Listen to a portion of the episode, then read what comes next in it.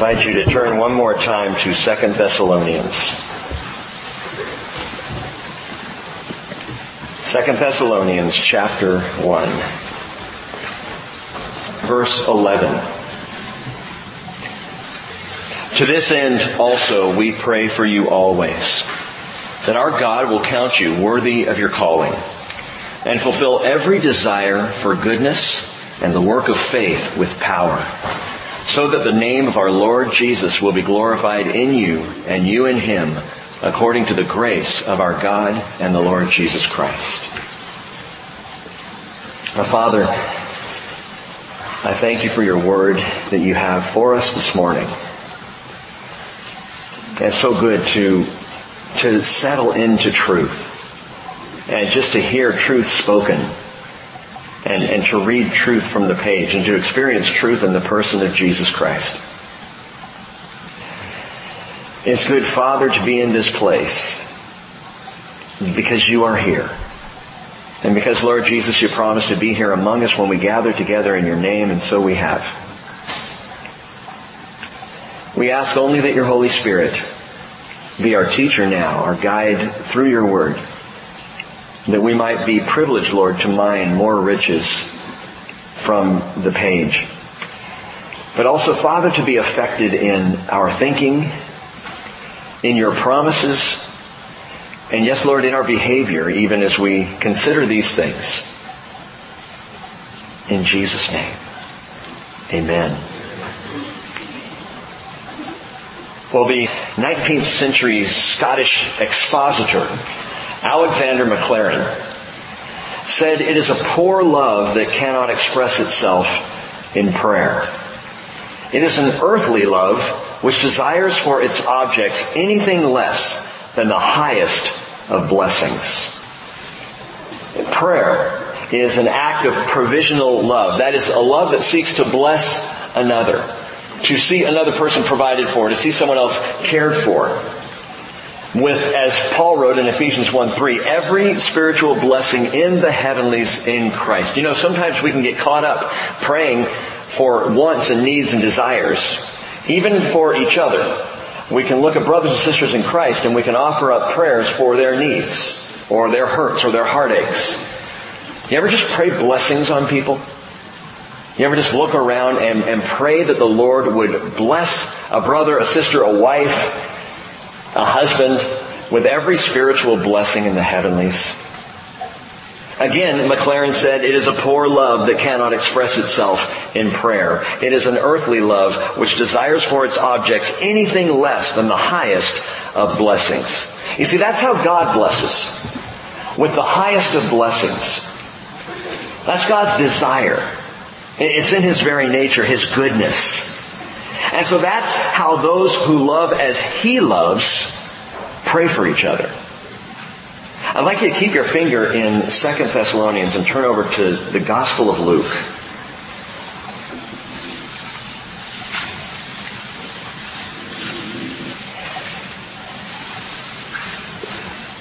In verse 1, we're told that it happened that while Jesus was praying in a certain place, after he had finished, one of his disciples said to him, Lord, teach us to pray, just as John also taught his disciples.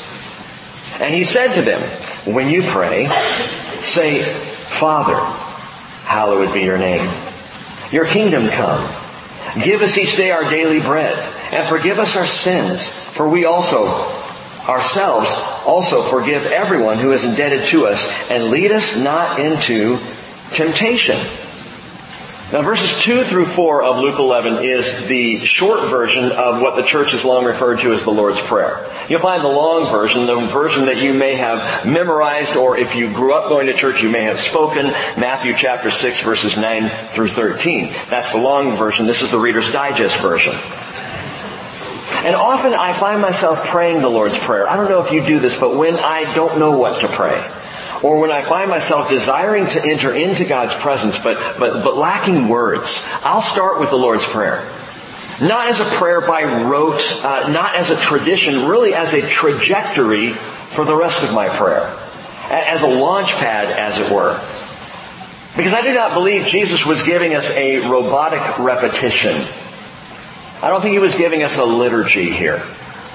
If you read through this prayer, it's so interesting. He, he walks it out, and, and it's really more of a pattern for prayer. A subject matter, a line by line idea of where we can and should go in our prayers.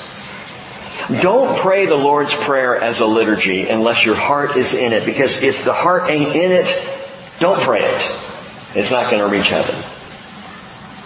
But to pray this prayer and to think the way Jesus thought and to hear His intent and His heart. This is divine direction for prayer.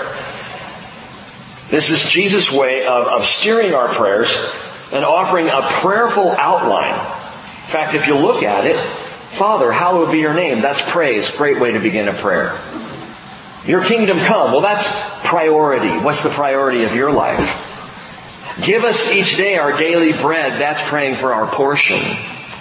Forgive us our sins, that's penitence. For we ourselves also forgive everyone who is indebted to us. Well, that's pardon. And lead us not into temptation, protection. You can break it down however you want, but as Jesus taught his disciples to pray, and that's what he was doing, he's giving them a method, a mannerism, a way to approach the Father and to order our prayers. And then following this, what I really wanted to point out to you here is in verse 5, he goes on to give a parable of prayer, what you might call a prayerable. Okay? Verse 5. Suppose one of you has a friend and goes to him at midnight and says to him, Friend, lend me three loaves, for a friend of mine has come to me from a journey. And I have set nothing, I have nothing to set before him. And from inside he answers and says, Do not bother me. Door's already been shut, my children are in bed. I cannot get up and give you anything. I tell you, even though he will not get up and give him anything because he's his friend, yet because of his persistence, he will get up and give him as much as he needs. It's a great parable because it portrays the concept of persistent prayer. And this parable is also a great description of what we so often see baked in to the letters of Paul. Go back to 2 Thessalonians. I saw something in Second Thessalonians I didn't expect to see. Looking at all the prophecies, and it's rich with prophecy as we've been talking about. Had a great time looking at prophecy questions and answers on Wednesday night, and the last few weeks talking about the rapture of the church and, and how it works prophetically and what was shared ahead of time and what is coming for us. And sometimes you can get so enamored by these things as you study these letters, and especially 1st and 2nd Thessalonians, you can get so excited by prophecy, you can miss some, miss some of the rich nuggets that are here. And one of them is simply this. Paul, as he writes his letters, is the persistent friend. He's like the persistent friend asking, seeking, and knocking on heaven's door. We see this throughout his letters. He'll write and then all of a sudden he'll stop and he'll pray. Maybe a line, two, three, and then he'll go right back to teaching or doctrine. But then he'll pray again. And his letters are filled with this, especially what we see in this very short letter of Second Thessalonians. I don't know if you've caught this or noticed this, but Paul prays throughout this letter literally for loaves of bread to share with his friends who are on a journey. So Jesus' parable I want to use as, as, a, as a format really for this. That you think about Paul knocking on the door of a friend late at night, the father's in the house, and he's saying, please, I need bread for my friends who are traveling. His friends in this case, the church of Thessalonica. Or in our case, all of us on this journey, traveling, and we need bread to journey on. We need strength for the day. So Paul's at the door and he is knocking for loaves of bread and in this letter we find four prayers for several loaves of bread. Healthy, fiber rich, protein packed, gluten free loaves of bread that Paul prays for. And they are as fresh today as when Paul first requested them. Again, Alexander Maclaren said a striking characteristic of Second Thessalonians is the frequent gushes of short prayer for the people. With which Paul turns aside from the main current of his thoughts because, as we began, it is a poor love that cannot express itself in prayer. So before we close out 2 Thessalonians, I simply want to share these prayers this morning. Four prayers, and let's look at each one of them. Beginning again in verse 11 of chapter 1, the first prayer. To this end also we pray for you always, that our God will count you worthy of your calling and fulfill every desire for goodness and the work of faith with power, so that the name of our Lord Jesus will be glorified in you and you in him according to the grace of our God and the Lord Jesus Christ. The apostle first here prays for what we could easily call the bread of satisfaction. The bread of satisfaction. This is a, a dense, heavy, uh, rich bread. Dense in its ingredients and in its nutrients. But note the prayerful request from start to finish. Paul petitions, Paul requests, he prays for a life that is pleasing to God and satisfying to the saint. That's why I call it the bread of satisfaction that he is praying for here. Pleasing to God, satisfying to the saint. He begins saying, we pray that our God will count you worthy of your calling. How's your worthiness going? Do you feel worthy of your calling? Now if you do, pause for a moment and remember who called you. Remember the heights of His glory, the awesomeness of God, how amazing, how remarkable, how eternal, how everlasting He is. And in comparison, are you worthy to be called by Him? That Greek phrase, count you worthy, is from the root word axios. Axios. It means literally to be valued by weight. Are you worth your weight to the Father? I love asking the question because what I see is people looking around going,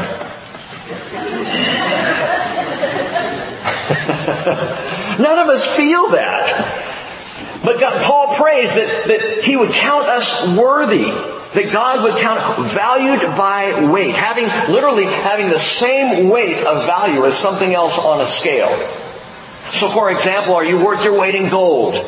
Or are you worth your weight in grain? And the way they would value things, the valuation of things, especially in the marketplace, was based on how it was weighed. An amount of grain weighed against some other valuable thing. And they could say, okay, this is worth about so much. This is your value. We would say today, and I love this, what's your net worth? What is your net worth? We measure that in cold, hard cash. I will never forget the document signing for my first house. We got in by the skin of our teeth. We, with help from my dad, put a little less than 8%, I think it was, down. And our loan was a variable interest rate. I was scared to death. I remember sitting there with all the loan documents out in the living room of the house that we were renting. My dad sitting beside me and I'm looking over these documents and the question that kept coming up was, what is your net worth? I'm like, I married a cute girl. well, what is my net worth? How, how can you measure that? I wanted to know what did I have in the bank? What, what, what kind of investments had I made? What kind of collateral would I have? My dad had to co-sign with me because I had zero net worth. Zero. Do you know how that made me feel? Perhaps you do. When you look down on paper and go, wow, based on the net worth, the value system of this world, I am worth nothing. And I felt devalued. There's a better way. There is a better value, and listen, understand this, a value against which every human life will be weighed, will be measured. You see, you're on one side of the scale, and Jesus is on the other. Jesus is how you measure your weight, your value in the Lord. Revelation chapter 5 verse 11. Then I looked and I heard the voice of many angels around the throne and the living creatures and the elders and the number of them was myriads of myriads and thousands of thousands. Hey, hint, it's the church. Gathered there worshiping Jesus. John looked ahead and saw that. In Revelation 5:12 they're saying with a loud voice, "Worthy is the lamb that was slain to receive power and riches and wisdom and might and honor and glory and blessing. Worthy is the lamb." There's your value. The value against which everything else must be measured. Your life and my life are measured against the value of Jesus Christ. But what's marvelous about the way God measures, the way God does the scale, is He doesn't value your works against the works of Jesus. You would never add up. Your net worth would be zero. What He does is Jesus steps on the scale next to you. That if you put your faith in Jesus Christ and Christ is in you, you are then weighed worthy. Found worthy in Him. Not because of you, but because of Him. Now His weight is your weight. His worth is your worth. That's the promise of the cross. That is the wonder of salvation. I no longer walk around thinking I'm just not good enough or I am good enough. Both are lies. No, I am only good in Jesus Christ as He is in me. Every person will be weighed against God's perfection. And so we can choose to accept Christ's value as our own, or we can reject His value for our own. And then you are on your own. And in that last case, no one will ever measure up. In the first case, accepting Jesus' value for my value, 2 uh, Thessalonians 2.14 says, It was for this he called you through our gospel, that you may gain the glory of our Lord Jesus Christ. There's your worth. There is your value. Jesus. Jesus is the value. Christ alone is worthy. And we are invited to be counted as worthy in Him. And so Paul prays that. We pray that our God will count you worthy of your calling, and He will if your calling is in Jesus and to Jesus, if your faith is in Him. And he continues praying that, that God would be fulfilling every desire for goodness and the work of faith with power. Hey, do you desire goodness? Do you long to be good? Desiring goodness, interesting, it's a fruit of the Spirit. Goodness is a fruit of the Spirit. It's what the Holy Spirit then cultivates in your life. So your value is because of Jesus. Your goodness is Him working in you, His Spirit doing what He does. And you could call that aspect, that's the whole grain that gets into the bread of satisfaction. The goodness. It speaks of the dynamic usefulness of those who trust in His Spirit and His power. Note that He says this, fulfilling every desire for goodness and the work of faith with power. So goodness is what that intrinsic goodness of God that the Spirit works in you, but then the work of faith with power, the work of faith with power, it's what makes you useful to the Lord. It's what Paul calls in Ephesians 1.19 the surpassing greatness of his power toward us who believe in accordance with the working of the strength of his might. His power, His work in you, in me. Paul prays for this. Now hold that thought on work and we'll come back to it. This goodness and this power is for one reason. No continuing, he says, so that, so that the name of our Lord Jesus will be glorified in you and you in Him, which is again the true weight of our value. That Jesus will be glorified in you. And I love this. And you in Him. That's remarkable. You'll be glorified because He's glorified. You'll be honored because He's honored.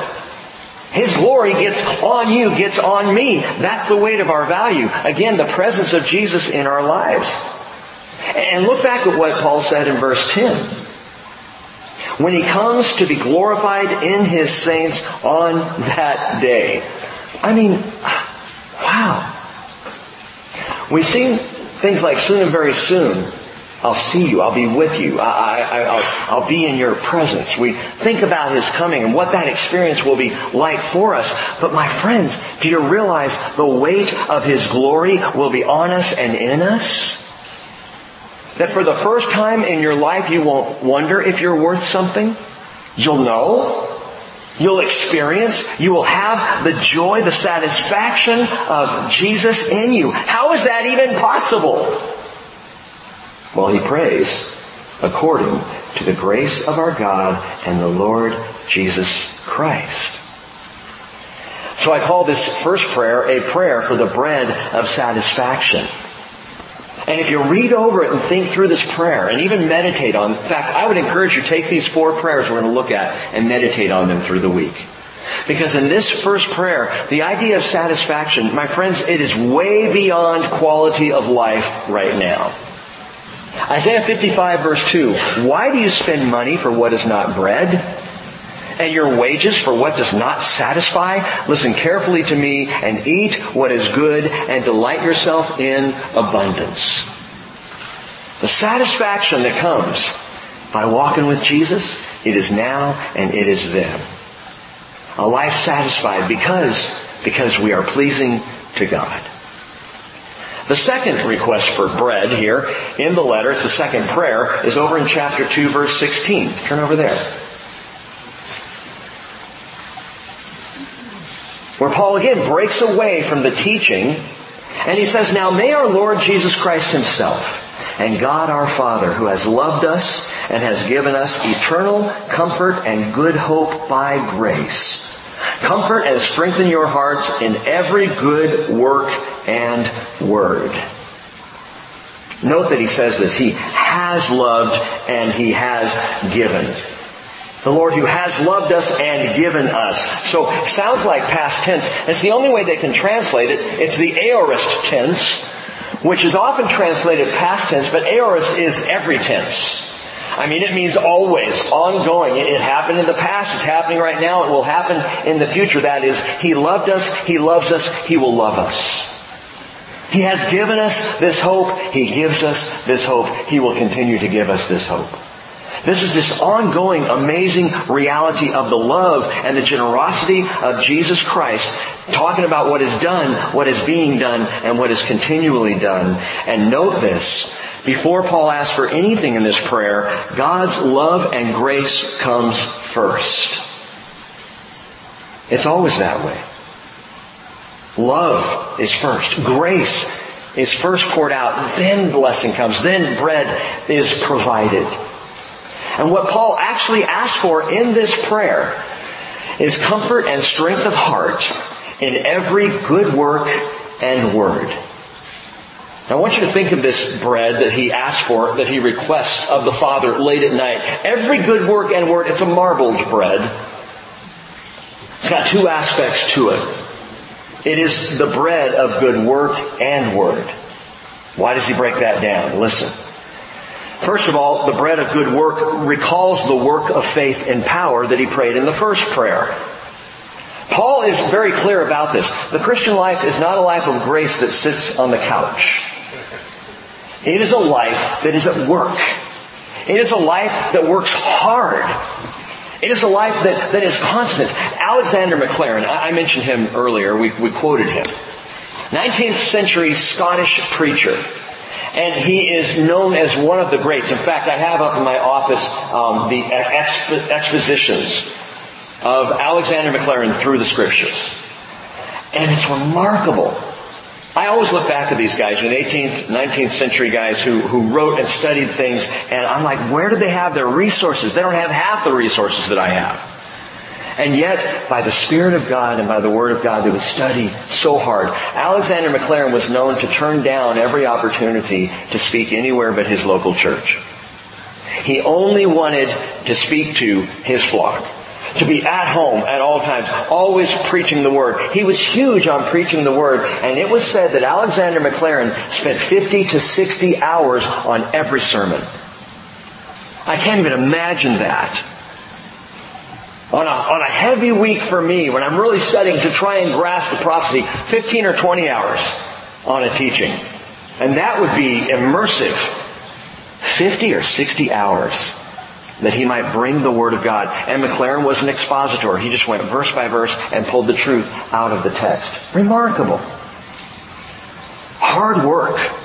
Willing to roll up his sleeves and work for the gospel. Are you willing to work for God or are you sitting back in grace? Paul talks about grace. It is grace that, is, that saves us. It is the weight of Jesus that is our worth and our value. Yes, we don't work for our salvation, but we work in our salvation. We work out in our salvation. We are called to work hard for this, having already gained it, having already received. That doesn't work so well in the workplace if you get your paycheck first and then you're told to work. Have you noticed how we do it? You work two weeks, then you get paid. That way we can evaluate, did you work enough? And if you didn't put the hours in, you don't get as much pay.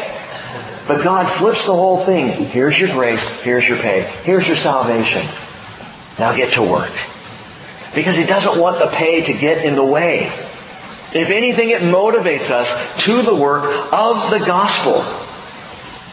We have such a twisted view of work in our world. Really, you could put it this way, it's a cursed view of work. And it was a curse that came down at the very beginning. Genesis chapter 3 verse 17. We looked at this recently, I believe, but the Lord said to Adam, cursed is the ground because of you. In toil you will eat of it all the days of your life. Thorns and thistles it shall grow for you, and it does. Man, that's annoying in my backyard. Thorns and thistles. And you will eat the plants of the field. Every time I rip out thistles, I think of Adam. I do. Thanks a lot, bro.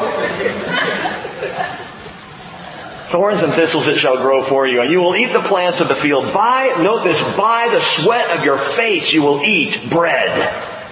That's the kind of bread that humanity offers you. It's only the bread you can get by the sweat of your brow.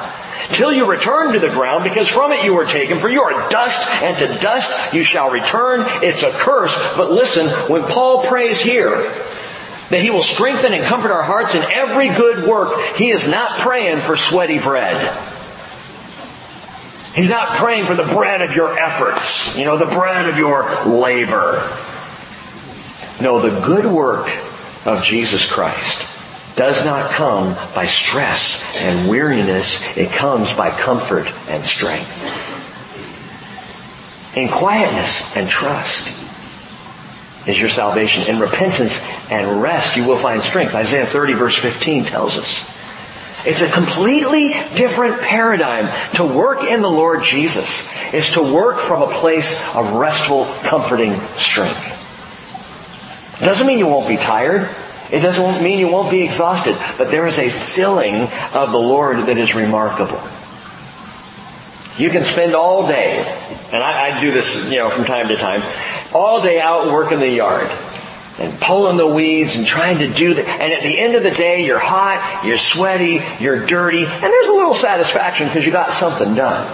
You can look back over the yard and go, oh, okay, good. That was, that was a good day. You go take a shower and you get cleaned up and you look back out of the yard again just one more time because you know that tomorrow all the weeds will be back. And the yard's going to be grown over again, and you're going to have to go through the same process again. Not so, not so with the work of God. There's an amazing satisfaction when you can spend the whole day in the Word, talking about Jesus, seeing someone say, by the way, Cheryl, I gotta share this, I gotta boast on her while she's not here. Last week, Cheryl baptized someone in Ghana. It's the first baptism that she's been able to do, but she baptized a 12 year old boy named Christopher. I've got pictures of him coming up out of the water and a big old smile on his face and, and she texted me, she said, this is amazing, I never expected anything like this. She didn't go there for him. She went there for several other reasons. He just happened to be along part of the deal and she ends up baptizing him and that was a good day. She also has been texting me that she's more tired right now than she's ever been in her entire life. But it's a weariness it's a, it, that, that brings about an eternal satisfaction. That the weeds don't keep growing. That's the kind of work that, that God calls us to, a work that is valuable, a work that is ongoing. Look over at, at chapter 3 verse 13. Paul says, But as for you, brethren, do not grow weary of doing good. Don't grow weary of doing good. Keep going. Keep working. Put yourself to the task. Don't sit back. Press on. Reach out.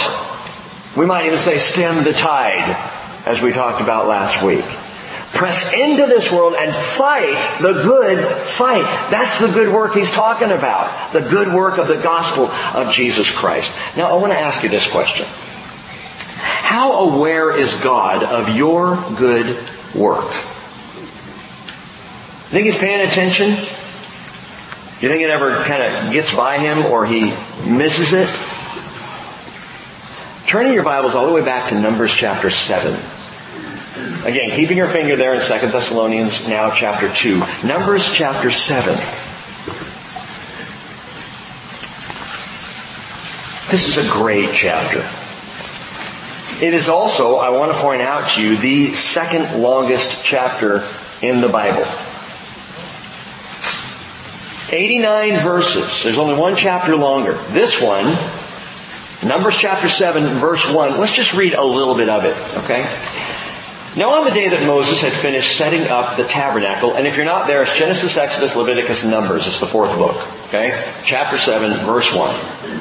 On the day that Moses had finished setting up the tabernacle, he anointed it and consecrated it with all its furnishings and the altar and all its utensils. He anointed them and consecrated them also.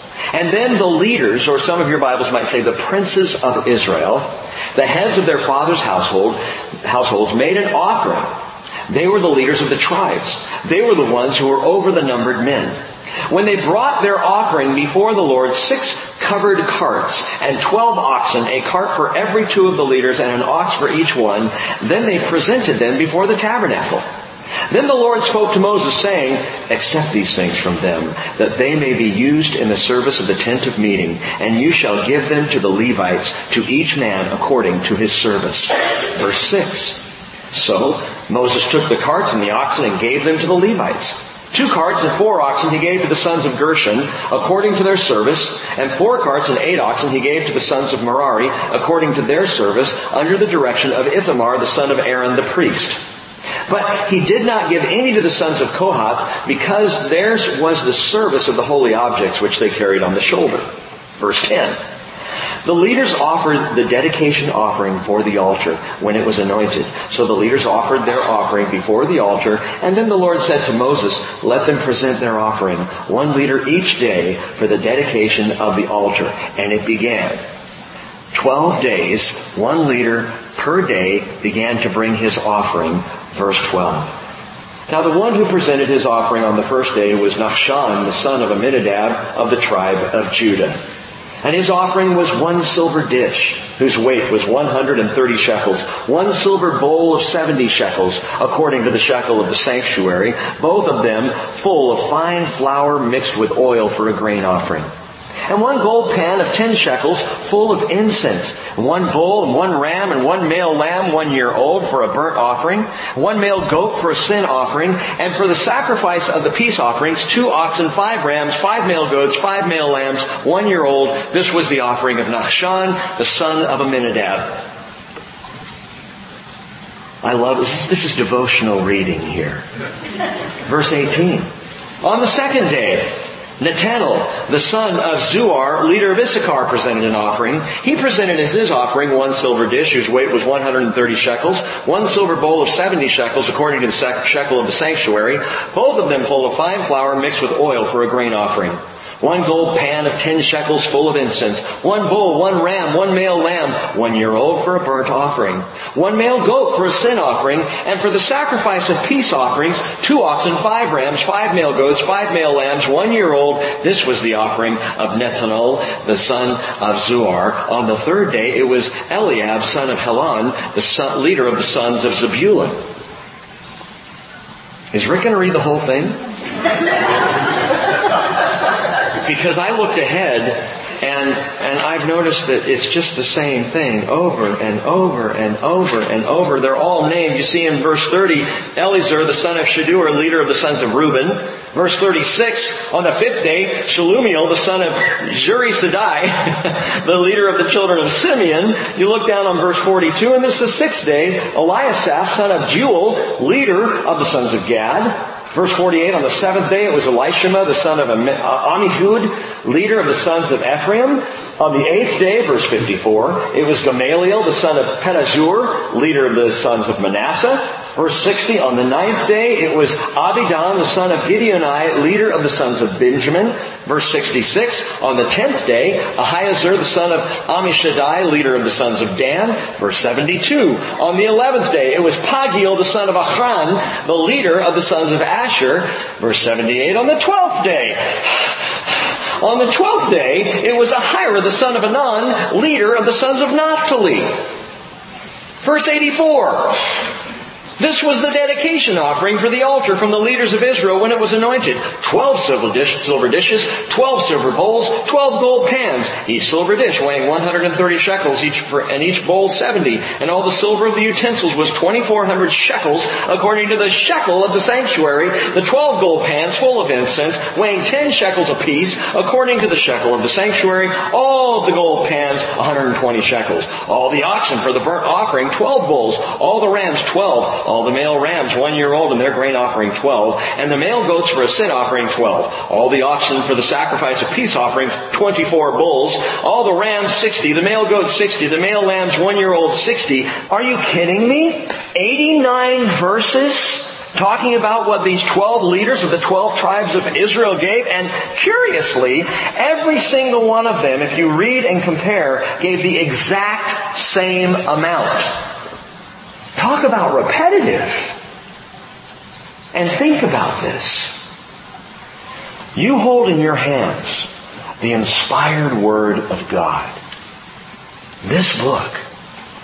This is His Word, which means that every word within is intentional. That God wanted everything said that was said here. There were other events in history that might have been more exciting, might have been more heart touching, more encouraging for us that are not even included in the scriptures. And yet he spends 89 verses in the second longest chapter in all the Bible talking about the offering of the 12 leaders of the 12 tribes of Israel. Why would God spend such precious parchment on such a long ledger of labor? Because the good work that you do matters to Him. I don't think Numbers chapter 7 is really for us as much as it's for the Lord. Recognizing what these leaders gave, honoring what they gave, aware of what they gave for the tabernacle, and so he recorded in his word forever what these 12 leaders gave. He named them twice each, and then talks about their offering. Because God does not forget what you do for him. Your good work matters to the Lord. You know, at the bridge, we don't track your personal giving. That is, we don't sit around as, as shepherds, as leaders, as pastors, and look at what individuals give and think, okay, I really need to preach this message for so and so because they're not, you know, they're really slacking. The only people who see what anybody here gives are those who are doing it for tax purposes or our bookkeeper accounting for these things. But you know what? God knows exactly what you give. Okay, whoa, Rick just did a, a left turn and now we're into the place of guilt and shame. Let me repeat. God keeps perfect records of your tithes and your offerings. You may forget. Other people may not know. But God knows exactly what we give. Number seven is proof of that. Oh no. He knows. Oh no. He's aware. Hey, listen. Listen. He doesn't keep track to shame what you did not do, but to remember what you do. Hebrews chapter 6 verse 10 says, God is not unjust so as to forget your work and the love which you have shown toward His name in having ministered and in still ministering to the saints. He remembers. And Paul prays for the bread of your work, the bread of your good work. Whether anyone else remembers or not, God remembers, and this is what Paul is praying for. Jesus said in Matthew 10, 42, whoever in the name of a disciple gives to one of these little children even a cup of cold water to drink, truly I say to you, he shall not lose his reward. God remembers. John says in 1 John 3:18, "Little children, let us not love with word or with tongue, but in deed and in truth." So God remembers your good work. And Paul now prays for the bread of good work by the strength and comfort of the Spirit that our work would be good. But that's not all he prays in this second prayer, is it? He also prays for the Word. Every good work and word, but get this, word isn't what you say, it is still what you do. What do you mean? The bread of good work is also the bread of the Word. Note this, word is Logos. Paul prays for the bread of the Logos to be in you, to be in your life. Jesus said in Matthew chapter 4 verse 4, quoting Deuteronomy chapter 8 verse 3, it is written, man shall not live on bread alone, but on every word that proceeds out of the mouth of God. Hey, Numbers chapter 7, second longest chapter in the entire Bible, dealing with the work and the offering and the giving of the sons of Israel. The longest chapter, Bible students, do you know what the longest chapter is in the Bible? Psalm what? 119. Psalm 119. There's some of you going, well, I didn't know that. Don't worry, God will remember. Psalm 119 is the longest book in the Bible. It contains 176 verses in all, divided by all 22 letters of the Hebrew alphabet, and it's all about the Word. So it's interesting to me that here Paul is praying for every good work and word, and what we learn, we realize that according to what's important by weight in the scriptures, number seven, the second longest chapter, is all about the work of the Israelites, and Psalm 119 is all about the Word of God. Psalm 119 verse 9. How can a young man keep his way pure? By keeping it according to your word. Verse 11. Your word I have treasured in my heart that I may not sin against you. Verse 89. Forever, O Lord, your word is settled in heaven. Verse 105, your word is a lamp to my feet and a light to my path. Verse 107, revive me, O Lord, according to your word. 148, my eyes anticipate the night watches that I may meditate on your word. And 160, the sum of your word is truth and every one of your righteous ordinances is everlasting. Your word. The Word of God in you is what produces the good work of God through you. And so we take in the Word, and this is what Paul is praying, a continual intake of the bread of the Word, even as there is an outflow of the good work, the bread of good work, the bread of the Word, the bread of satisfaction. This is just good eating. And James 122 tells us, prove yourselves doers of the Word, not merely hearers. Listen, who delude themselves. Don't sit here week in and week out and hear the word and do nothing with it because if you do that, you are delusional. The power, the efficacy of God's word bears fruit and will be known and seen in you. And it may be character changes in you the way you treat other people, the fact that you keep finding the gospel on your lips as you are around other people, the good work and the good word. But Paul is still knocking. So we come to the third prayer, and the last two prayers are very short. But they are prayers nonetheless, and they are equally potent. Paul now requests a third loaf for his traveling friends, another marbled loaf because it has two aspects to it. But this bread is a bread that consumes the consumer. It consumes the consumer. Verse 5 of chapter 3. May the Lord direct your hearts into the love of God and into the steadfastness of Christ. I love that. I shared when we, we read through that on, on Wednesday night a couple of weeks back. I just love that. May the Lord direct your hearts into the love of God, into the steadfastness of Christ. That's where He's leading us. That's what Paul prays. Oh, please bring the bread, the loaf, if you will, of love and long suffering.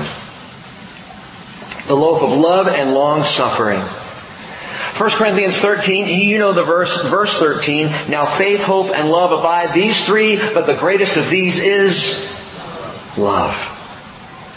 To be directed, get this, by Jesus into the love of God. That simply means both to love God and to love like God. May this be our lives. Loving God and loving like God. Jesus said, John 14, 15, if you love me, you will keep my commandments.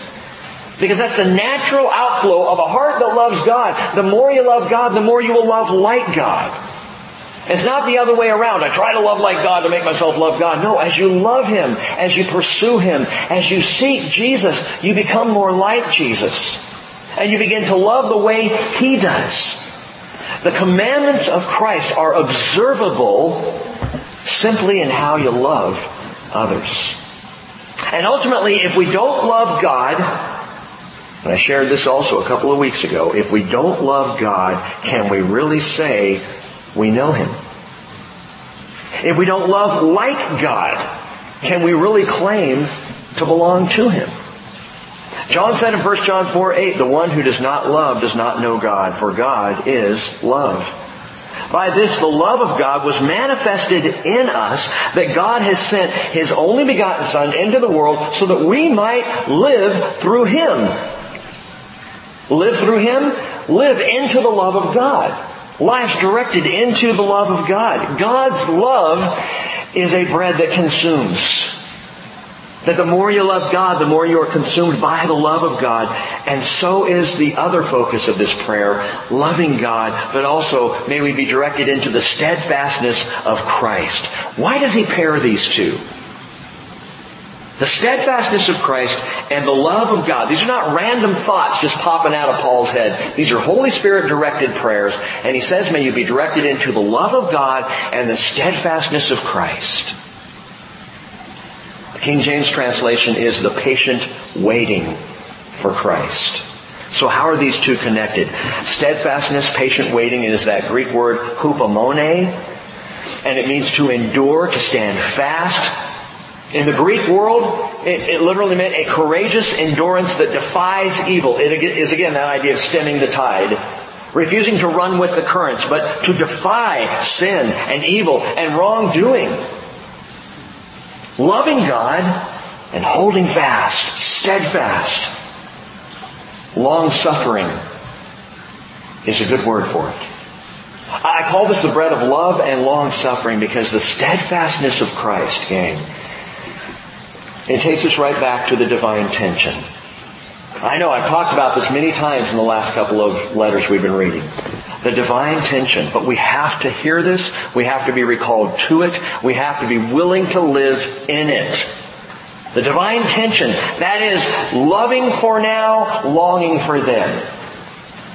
Living to love Him and to see Him and to be with Him, but loving people in this world so much that we will be steadfast in our faith. Even if you're not knocking on doors, even if you're not on the corners preaching the gospel as people walk by if you will be steadfast for the faith in how you're living your life, in what you do share with friends and family around you, if you will determine by the power of the Spirit of God to live a life of integrity that is unlike what we see in the world today. When you're willing to be forgiving where others would not forgive. When you're willing to live a life that reflects Jesus Christ in all things. Why would I do that? Because we need to be seen as disciples of Jesus. If we're not, we have no message. We are in the divine tension. Yes, Jesus is coming. I can't wait. Yes, Jesus is coming. And I have people I know who will not be saved if he comes today. Rick, I wish you would stop bringing that up. I can't. And we dare not stop thinking about those who are lost. We dare not just ignore the tough stuff and look forward to Jesus. It is both. It must be both. The love of God has a broken heart for the lost in this world. I cannot love God and not love the lost. I love that old phrase. I actually I hate that old phrase because it's so convicting, but you only love God as much as the person you love the least. And so we are called to love Him, to look forward to His coming. And yet to be steadfast until then, for the sake of those who don't know Him. Listen, all these loaves that we're looking at this morning are nourishing. They're staples for, for a strong, for a satisfying, for a sustaining faith in Christ Jesus until He returns. And we've seen in these letters that, that we are to be looking for the blessed hope and the appearing of the glory of our great God and Savior Christ Jesus, Titus 2.13. That's so much of the heart of 1st and 2nd Thessalonians. And looking for His coming is the key to the satisfying life, the working and word-filled life, the loving and long-suffering life, these three loaves of bread for which Paul is knocking on the door. Final prayer verse 16 of chapter 3. Now may the Lord of peace himself continually grant you peace in every circumstance. The Lord be with you all. May the Lord of peace himself continually grant you peace in every circumstance. The Lord be with you all. This is almost not even another loaf that he's praying for as much as an ingredient in every loaf that we've looked at. Just call it baked in peace. Baked in peace. The Lord of peace himself, who is that? Well, that's Jesus. He is the Lord of peace. He is the Prince of peace. There will be no end to the increase of his government or of peace, Isaiah 9 7, on the throne of David over his kingdom to establish it and uphold it with justice and righteousness from then on and forevermore. The zeal of the Lord of hosts will accomplish this. My friends, Jesus is zealous for peace. He is the one who brings the peace. He's the one who says, John 14, 27, peace I leave with you. My peace I give to you. Not as the world gives do I give to you. Do not let your heart be troubled, nor let it be fearful. Why? Because Ephesians 2.14 tells us He Himself is our peace. Baked in peace to the life of the follower of Jesus. Hey, are you troubled this morning? Are you fearful? This final prayer is that peace, note this, would be continual in every circumstance. Do you have that kind of peace? It's a constant flow, unstoppable. And it is in every circumstance, which means it's not circumstantial. It's not a peace that happens when you're kicking your feet up and the fireplace is on and it's the late fall and all the tourists have gone home. and you're sitting back sipping some coffee Fire's crackling. It's cool outside. Ah. I love the fall. You know what I've realized? The fall goes away every year. This is a peace that is not circumstantial. It is a constant in our lives. Do you have this peace? Listen, if this peace came naturally, Paul wouldn't be praying for it. If this peace was just kind of part and parcel the way we live our lives, Paul wouldn't be banging on the door asking that the Lord of peace would grant peace in every circumstance and continually. But get this. This is not a prayer for peace. It's a prayer that the Lord of peace would con- continually grant peace in every circumstance. Well, okay, what's the difference? Listen, it's not the peace he gives, it's the peace he is. You can ask Jesus to give you all the peace you want, or you can walk with Jesus and have peace constantly. To be in Jesus is to know peace. To walk with Him is to be in a position that is inherently peaceful. The way He grants peace continually is by being with you and being in you. Even as Paul then concludes that prayer, the Lord be with you all. And so with that in mind, the apostle finishes out the letter as he always does. Look at verse 18. Not a prayer, but a conclusion to 2 Thessalonians. The grace of our Lord Jesus Christ be with you all. And if it is, guess what? We don't have to go begging for bread. We don't have to be pounding on the door all hours of the night. You see, God is not a father who's trying to sleep. He is not a father who's unaware or out of touch or exhausted or annoyed when we knock. In giving this parable, Jesus gives an example of someone being persistent in prayer, but that's the point, persistency. The point is not that God is like the man in the house who's trying to get some rest and whose neighbor is annoying him. God is not annoyed when you come to him. God is not annoyed by your prayers. No matter how constant they may be, no matter how insignificant they may seem, God is not annoyed by your prayers. He welcomes, He invites your prayers. In fact, Jesus says in Luke 11, 9, I say to you, ask, and it will be given to you. Seek, and you will find. Knock, and it will be opened to you. For everyone who asks receives, and he who seeks finds. To him who knocks, it will be opened. There are times where the kids are outside playing and the front door is closed and, and perhaps it's not, it's locked and they come, I see them coming toward the door and I'll run over to the door and I'll grab the handle and I'll wait and I'll look kind of through the window and as soon as they go to knock, pull open the door and they go falling into the house, you know. And that is exactly what happens when we come to the Lord in prayer. We come with our request and He's standing at the door. He's ready to open before we've even rapped on the door.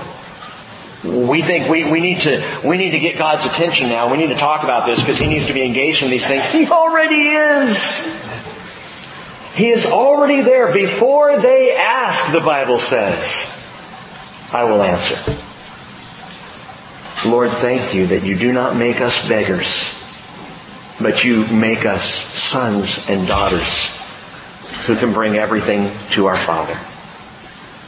In Jesus' name, amen.